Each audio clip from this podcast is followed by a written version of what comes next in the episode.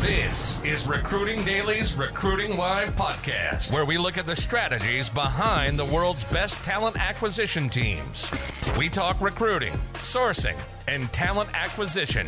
Each week, we take one overcomplicated topic and break it down so that your three year old can understand it. Make sense? Are you ready to take your game to the next level? You're at the right spot. You're now entering the mind of a hustler. Here's your host, William Tincup. This is William Tincup, and you're listening to the Recruiting Daily Podcast. Today we have Annee on from Degreed, and our topic today is Reskilling is the New Black. This is going to be fun. We've, we've had to reschedule a couple times, mostly because of me, or actually all the times because of me, but I'm so glad to actually be on with you, Annee. Would you do us a favor and introduce both what, what you do at Degreed and Degreed for those that are unaware?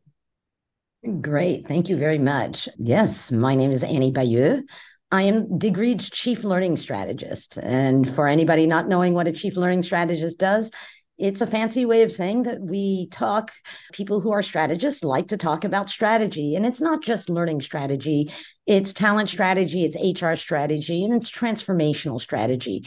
And my role here at Degreed allowed me to talk to clients on an everyday basis. So I'm an externally facing role, which is really great because I get to talk about strategy without having to execute on that strategy, which is a dream job for me oh, because before. Oh yeah, absolutely. I spent about 25 years actually doing the work in corporate life. So I've been with global 2000 organizations like GE, um, Alstom, Bosch Automotive, and Danone, where I was uh, the chief learning strategist. So I had to do a lot of the legwork. Oh yeah, oh yeah, oh yeah. You do, you can't skip that part. You got to do the tactical stuff at one point in your career. But I have realized that at a certain point, for a lot of it, for a lot of folks, not everybody, of course. Some people just love tactics and they'll always love tactics. But myself, there was a moment I think in the early aughts where I deleted everything, every program on my computer where I had to do work in. Like I deleted Creative Suite or Adobe Creative Suite. I deleted all the Microsoft Word, Excel, all that stuff. I deleted all of them. So when people would ask me, "Hey, can you do?" No, can't. so I just got rid of the programs. That worked. That's extremely passive aggressive, and I love it. it is. It is a bit it is. Can you make this quick PowerPoint change? No, I don't have it. I can, I can talk you through it though, if you want. If you want to make the change. That's the first step into into consultancy. Actually, it is. It is. It's uh, and, and there's a funny bit in, in consultancy too. Is they pay you to leave. That's what I learned in my time being a consultant. Is they obviously they pay for your recommendations and all that stuff an outsider's perspective, but more often than not, they pay you to go away. Okay, we've we've heard you and we appreciate you. And and you're paid. So please leave now. Just please please go. Yeah i i never thought about that but that kind of plugs really well into the discussion we're going to have around skills and the gig economy of work. And do we really need to hire people continuously hire people on permanent contracts or semi-permanent contracts when we actually only need them for a little while? So you're actually bringing all of that together it's it's it's interesting. So for, before we get to reskilling, which probably will be, as you talk to your customers, you're obviously you're a peer of theirs, and so you get to be able to talk about a lot of different things. What's what's keeping them up at night? Oh, that's a great question. I think when I'm talking to HR executives, their biggest problem is how do I help my company to stay relevant in terms of workforce today for today and tomorrow. Now, the solution can obviously be in a lot of different areas of HR, but principally they're really concerned about the future of work or at least they're not calling it the future of work but they're uh, bringing it down to their individual use cases and i think that mostly they're really concerned about keeping skills fresh within their organization and having a future ready workforce and I think uh, most of them will talk to me about something around those lines. With as it relates to skills, do they? Because years ago we talked about skills in the terms of skills gap. So one, and we still do. There's nothing changed. It's just uh, I think there was a hyper pre-pandemic. There was a hyper awareness around. Hey, we don't have the skills. They're they're not here.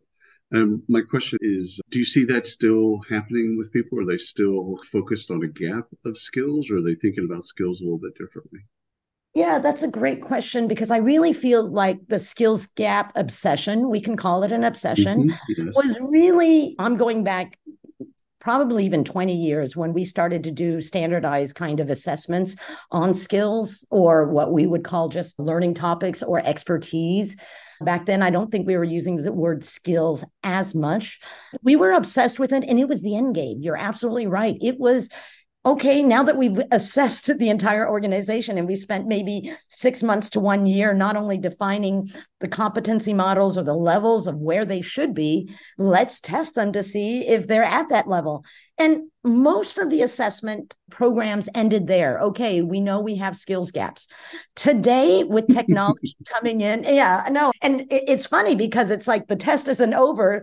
So what? So now that we have the gaps, what do we do? And a lot of it was very artisanal back then. We said, okay, looking at that, let's hire those expensive uh, consultants that you're talking about that is going to come in, take a look at that, and maybe define 10 to 15 different work streams or projects that your company needed to undertake to fill those gaps. So it was really very robust. And most companies just stopped at the assessment and tried to do that kind of, like I said, artisanally today with the technology coming and powering that in fact assessing skills gap is really just step one. And now the the big technology question is so what? What do we do with these skills gap and how do we continue to continuously upskill um, people just in their gap and not trying to potentially boil the ocean in terms of what you need to teach somebody coming on new to a role considering what they know, what their past, their background is really important to understanding at what point do you start their development. So with reskilling in particular, you one one makes the assumption that we did, don't need this skill as much as we used to. So let's say uh, we'll make it real simple. Someone uh, used to schedule interviews so that was their job. They they called candidates, they called the hiring manager, they called or emailed, whatever, and then they scheduled an interview. Now a bot can do that. We don't need that skill. The the output still has to be there, but we don't need that skill. It was uh, a, it was tough. If you ever did that job, it was actually really difficult to get 15 different people on the same page. So with reskilling, do we go to that individual and basically say, hey, listen, there's an opportunity to use tangential or transferable skills. We can use that skill that you have, but in a different way. Or like, how's that conversation break down? I've always been curious as to the relationship between the employee and the employer and who's not job, but who's responsible for the, the reskilling conversation. Yeah. Who owns reskilling within an organization? Yeah, really, yeah. thinking about that, a lot of people own it, but uh, essentially, I think it's a business responsibility, right? The business to do business, and HR's responsibility is to come in and support those different processes. But it's an interesting question. I think companies, most unfortunately, most of the time, what happened in the past, some HR might have read and been inspired by future work. They see parts of their business changing, and they'll come to you and say hey, listen, in the future, we're not going to, you know, it's similar to a downsizing conversation. It's in the mm-hmm. future, we're not going to have needs for what you do anymore. So we need to think about where you want to go in your career.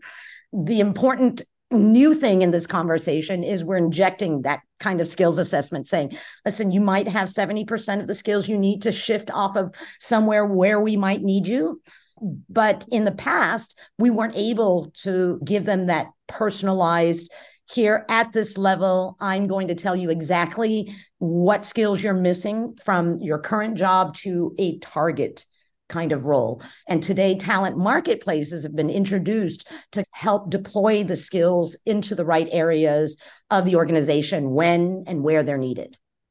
And so that conversation feels a, a lot better to today than it did 15 years ago when we were just doing pure downsizing. We again, somebody's been with the company for a while that you've you've invested time and energy into them, and especially if it's other work that they can do with some training, right? It's allowing them in the understanding is, hey, listen, you're still valuable. like that output that you worked on, the skills that you've developed. We develop other skills. We want you to develop other skills. And so I, I like that. Now, have we looked, are we looking at skills?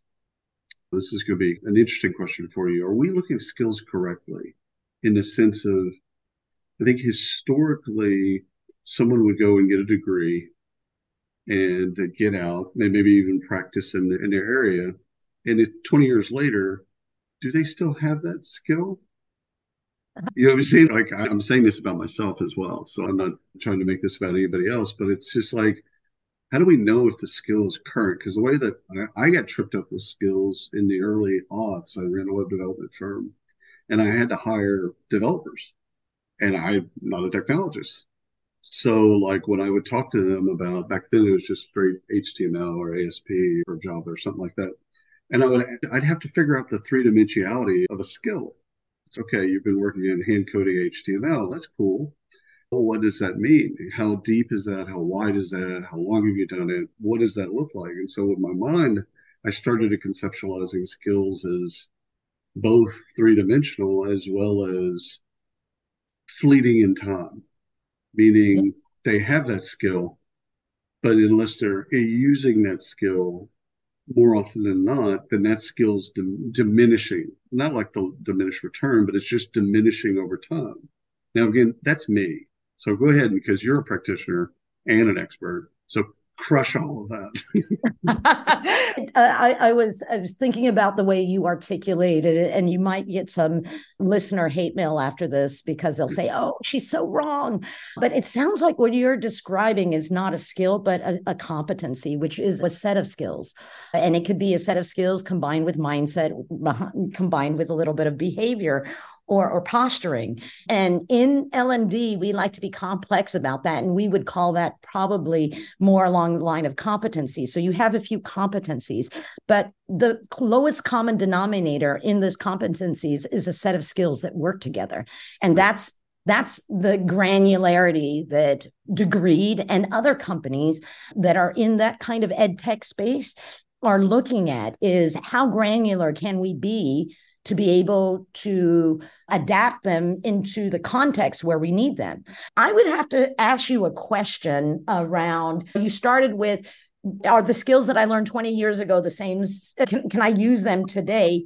The answer probably is maybe, but think about this question Is there something you do today the exact same way you did 20 years ago?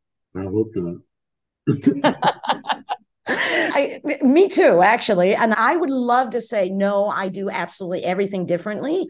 But there are a lot of kind of human based traits that AI has not been able to overcome that we're probably still doing. The way we manage people, hopefully, the way we manage conversations, the way we interact with humans, and maybe even the way we interact with with digital content it's hopefully how you did it in that same spirit but improved on newer context of what we learned.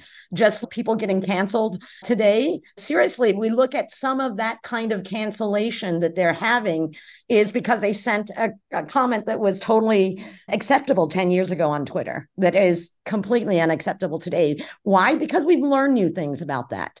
And we weren't wrong then and we weren't wrong today. It's just we've learned new things. And in the world of work, being able to stay relevant and modern, it's that same thing.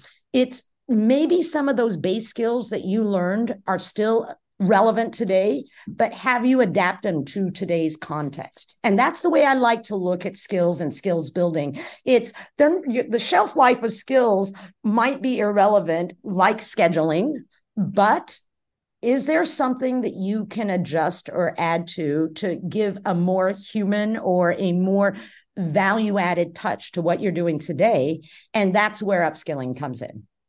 The adaptation part is beautiful because it also mirrors something that I deal with with a lot of it ambiguity.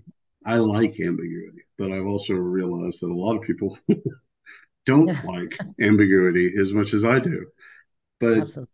like adapting one's view of, of adapting? Have you or, or, your peers, have you dug into personalities that are better apt or can consume adaptation better than folks that can't?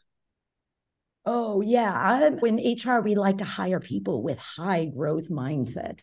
Uh, and I'm saying that slightly sarcastically because we think that we can measure that on during an interview. Uh, but actually, you do see some signs of like higher adaptability when you have this growth mindset. I'm sure with other uh, people have come on to your podcast. You've heard this term before. It was very trendy a few years ago and it's it remains trendy today. It's this pivoting on a dime not only mentally and your cognitive ability to do that but also your willingness to want to do that in terms of your attitudes. So we think that we can detect that over time and when we're looking at that those are the people that are probably most successful for for this but we can actually train to that. We can train minds to be more agile, open minded. There's a lot of training that can happen around agility. And right. oh, I'm sorry about that. When we're looking at agility, if we take the pandemic, for example, and you probably are really sick of talking about the pandemic on your podcast, but when we're looking at that, one of the mm-hmm. biggest lessons learned in that is one of the biggest lessons learned in the pandemic was really around the companies that were able to pivot or shift their strategies. They became more focused on dealing with everyday constraints that the pandemic imposed instead of looking at instead of operating like they did every day when you look at pre-pandemic companies made their margins through having an extreme operational excellence. That means that every process was buttoned down. Everybody knew what their place was and where they needed to sit within their organization and what they needed to do. When someone throws a spoke in your wheel, like the pandemic, and your entire company needs to shift or at least do something differently for a little while, what we saw is those really structured, highly profitable, high margin companies that had uh, a high level of operational excellence, they were the ones that suffered the most. Not because they're not good companies, it's because their processes and their mindset were so rigid that they weren't able to adapt to those kind of times. And in the same vein, when you bring it down to the individual level, it's it's that same reflex. You really need to find individuals who are ready to pivot and have an open mind to continue to learn to realize that they need to do that from a lifelong perspective and not just I need to learn every time I want to change my job.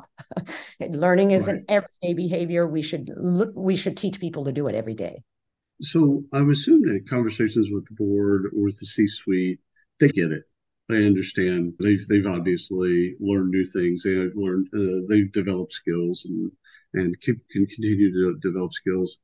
What's the budget conversation look like when you're framing that up for executives or for the rest of the C-suite? How do you frame that up? Where because I don't see an end to reskilling. Now, first of all, that, that's an assumption I'm making. I, I, see it as something that you're just never going to stop doing. Now, I might be wrong with that. Please tell me that I am. But how do you, how does one go into that conversation with, okay, if true, we're going to be investing in reskilling for the rest of our existence. Yeah, absolutely. yes. Yes. Yes, yeah, William. yes.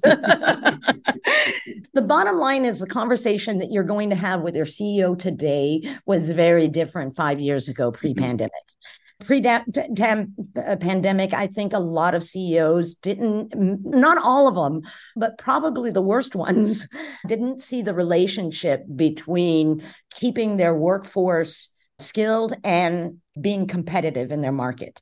Now, uh, some of them did, but a lot of them they created these. Well, uh, yeah, let's innovation and research departments or R and D departments, and that's where all of the innovation will go. What they're realizing is post pandemic that innovation can actually come from anywhere, and when you try to put it into a small bucket, what happens is nothing happens. It's like transformation. You just everybody has to be a part of it. And so when you're looking at this constant renewal, CEOs of today realize, oh, Actually, for me to prepare for the unknown is to have a workforce that's curious and knows how to learn. It's Eric Ries, the author of The Lean Startup. Mm-hmm. He he said that the fastest way to the the fastest way to no, sorry. Eric Ries said the the only way to win is to learn faster than everybody else. Yeah, I love that. I I, I end That's some really of my good. notes that way because I think it's a really strong messaging around the business finally understanding that this is the way to do it. And so, as more CEOs are indoctrinated into this kind of thinking, the conversation with the CLO or the CHO, CHRO becomes a lot easier because all we need to do now, and I say all we need to do, I'm rolling my eyes a little bit mm-hmm. because it's really hard, is to link your development strategy to the aligned strategy of the business. And we say that a lot, but you'd be surprised at how many people don't know how to get started in that. And I was also thinking that that doesn't start a year one into their tenure. That starts all the way back to when they're they were a candidate and understanding what they want to learn, what they need to learn, and then in onboarding, revalidating or validating that, and putting them on a learning journey day one or even sub day one. There's some things that I've seen some companies do in pre-boarding that are really interesting around putting them on a putting putting people on learning paths uh, and adaptive learning paths too, because business change and needs change and skills change. And I would even say that the person that's learning their desires change along the way, along that journey. How does a leader know that they're doing reskilling well? Like when you coach folks to maybe it's analytics, or maybe it's looking at that gap in a, in a different way, or maybe I don't know. What do, what do you? How do you coach people to? Okay, you're not horrible. However, if you don't change your ways, you're going to be out of business in two years. No, um, that's sometimes the right? Especially when you're looking at the uh, everybody's talking about Chat GPT and content writers, yeah. things like that. That is specifically a, a, major threat. I don't think they'll go out of business, but it, it is a major threat. And I think that when we're looking at the conversation that you have about upskilling is and understanding how do I know when I'm doing it? It's all about forward progression right? You want to make sure that you're progressing regardless of your starting point. And when you feel that progression, then the, if the performance is not there, that's a different question that we know how to answer for the longest time. However, if an employee is progressing and learning, I'm sorry about that. I've turned everything off, but I keep, sorry, let me just start that over again. Oh, you're fine. Uh, yeah, sorry about, I've turned off everything and I keep. You're learning new things. That's right. I'm learning that my MacBook is not as reliable as I thought when you turn it on focus mode. How's that? Uh, but sorry. So when you're looking at that, again, assessing it and knowing where you are and knowing what your final level is really the beginning of your journey and how far can you go to develop everything that you need to do the job that you are in or the job that you want in the future and i think that's the new part it's L&D was really focused on skilling you, upskilling you for the job that you have. There's a real shift, and not only generate generationally speaking, but there's a real shift in the market and what's actually needed in terms of employees. And that shift is to say when we're actually thinking about supplying new jobs or internal mobility, the shift is we understand it's a lot less costly for us to upskill them now that we know how to do it incrementally on just focusing in on the skills that they need instead of looking at it from that competency level. What you're doing is you're enabling them to doing that micro skilling so they can now consider people internally more than having, having to go out and buy the skills that they need so that kind of trend that's coming about requires people and L&D to start shifting into future jobs and mm-hmm. not current jobs and on a regular more frequent basis. It's not changing jobs every 4 or 5 years now. It's changing jobs after 18 months, 2 years of doing yeah. something. Or if you're in a gig kind of workplace even after the project's done. And I'm I've seen where companies are treating jobs as gigs. So even those projects that were historically one to two years, that they're looking at that with candidates and with employees as, hey, this is a gig. You need the skills for this gig. And the gig could be as long as it needs to be, but then you're going to go into the next gig and you'll need different skills. I wanted to ask you is you, you said it earlier around who owns reskilling. And one of the things I've, I've learned is if everyone owns it, no one owns it. Absolutely. If you could wave a magic wand, who would own reskilling in an organization? Oh, okay. Earlier, I did say everybody owns it, and you're absolutely right. That's why we haven't progressed on it because nobody owns it. Or the conversation you'll have is, I really like what you're saying, but what you're saying in this project touches on two other CEOs in HR, and that I'm not responsible for. And we hear a lot of that, uh, especially at Degreed when we're trying to inspire people to look at, move towards skills based organizations where skills is going to be in HR. It's going to be a part of your hiring practices, a part of your onboarding practices, skilling, deep skilling, or reskilling for another job. All of those is where we're going to be sk- seeing skills. But skills is also going to be the business language. That's why mm. they're so powerful. Competency models tend to stay on the HR side. When we talk about skills and task, we're reaching over to the business side. So I think businesses should own skills. And for the most part, um, HR isn't doing a great favor to the business by com- uh, making it more complex than it has right. to be. Right. Yeah, with these competency models and doing mm-hmm. everything. Every time you mention competency models, I vomit a little bit in my mouth. Yeah. Because the only reason is uh, for a hundred years, people have talked about competency models, and some of them have built them, but then yeah. not really lived by them if you know. oh yeah, so, I yeah I myself has built competency mm-hmm. models and gave it to the business and said, "Here you go," and I thought my, my, job was done, and it became so, and irrelevant. First of all, Annee, thank you so much for coming on the show. We could talk forever, and I just I love what you're doing. I love the job that you have. I wish I had it, but got a little a little indie going on. But thank you so much for coming on the show. I would love to switch jobs with you. Thank you so much for having me. I've had a lot of fun.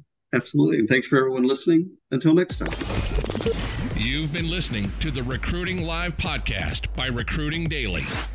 Check out the latest industry podcasts, webinars, articles, and news at recruitingdaily.com.